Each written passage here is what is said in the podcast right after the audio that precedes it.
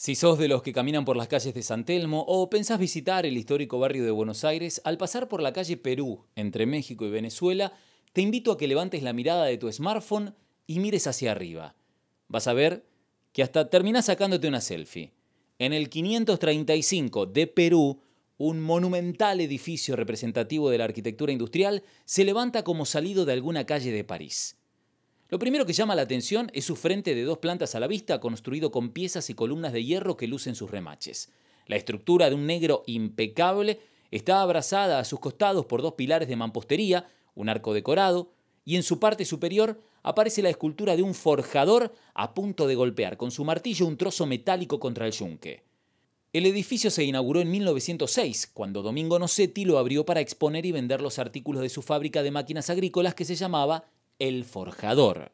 Las piezas de hierro, como las columnas, los capiteles, las cabreadas, son prefabricadas y fueron traídas en barco desde Francia. Aquí las ensamblaron como un rompecabezas. Empecé hablándote de la selfie. No me olvido. Sabías que el monumento más fotografiado del mundo es la Torre Eiffel, en París, ¿no?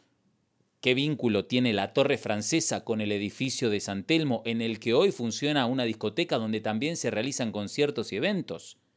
El vínculo está en su estructura de hierro, diseñada y fabricada en los talleres del ingeniero civil francés Gustave Eiffel. La de Buenos Aires no será la obra más famosa de Eiffel, pero es una joyita y nuestra.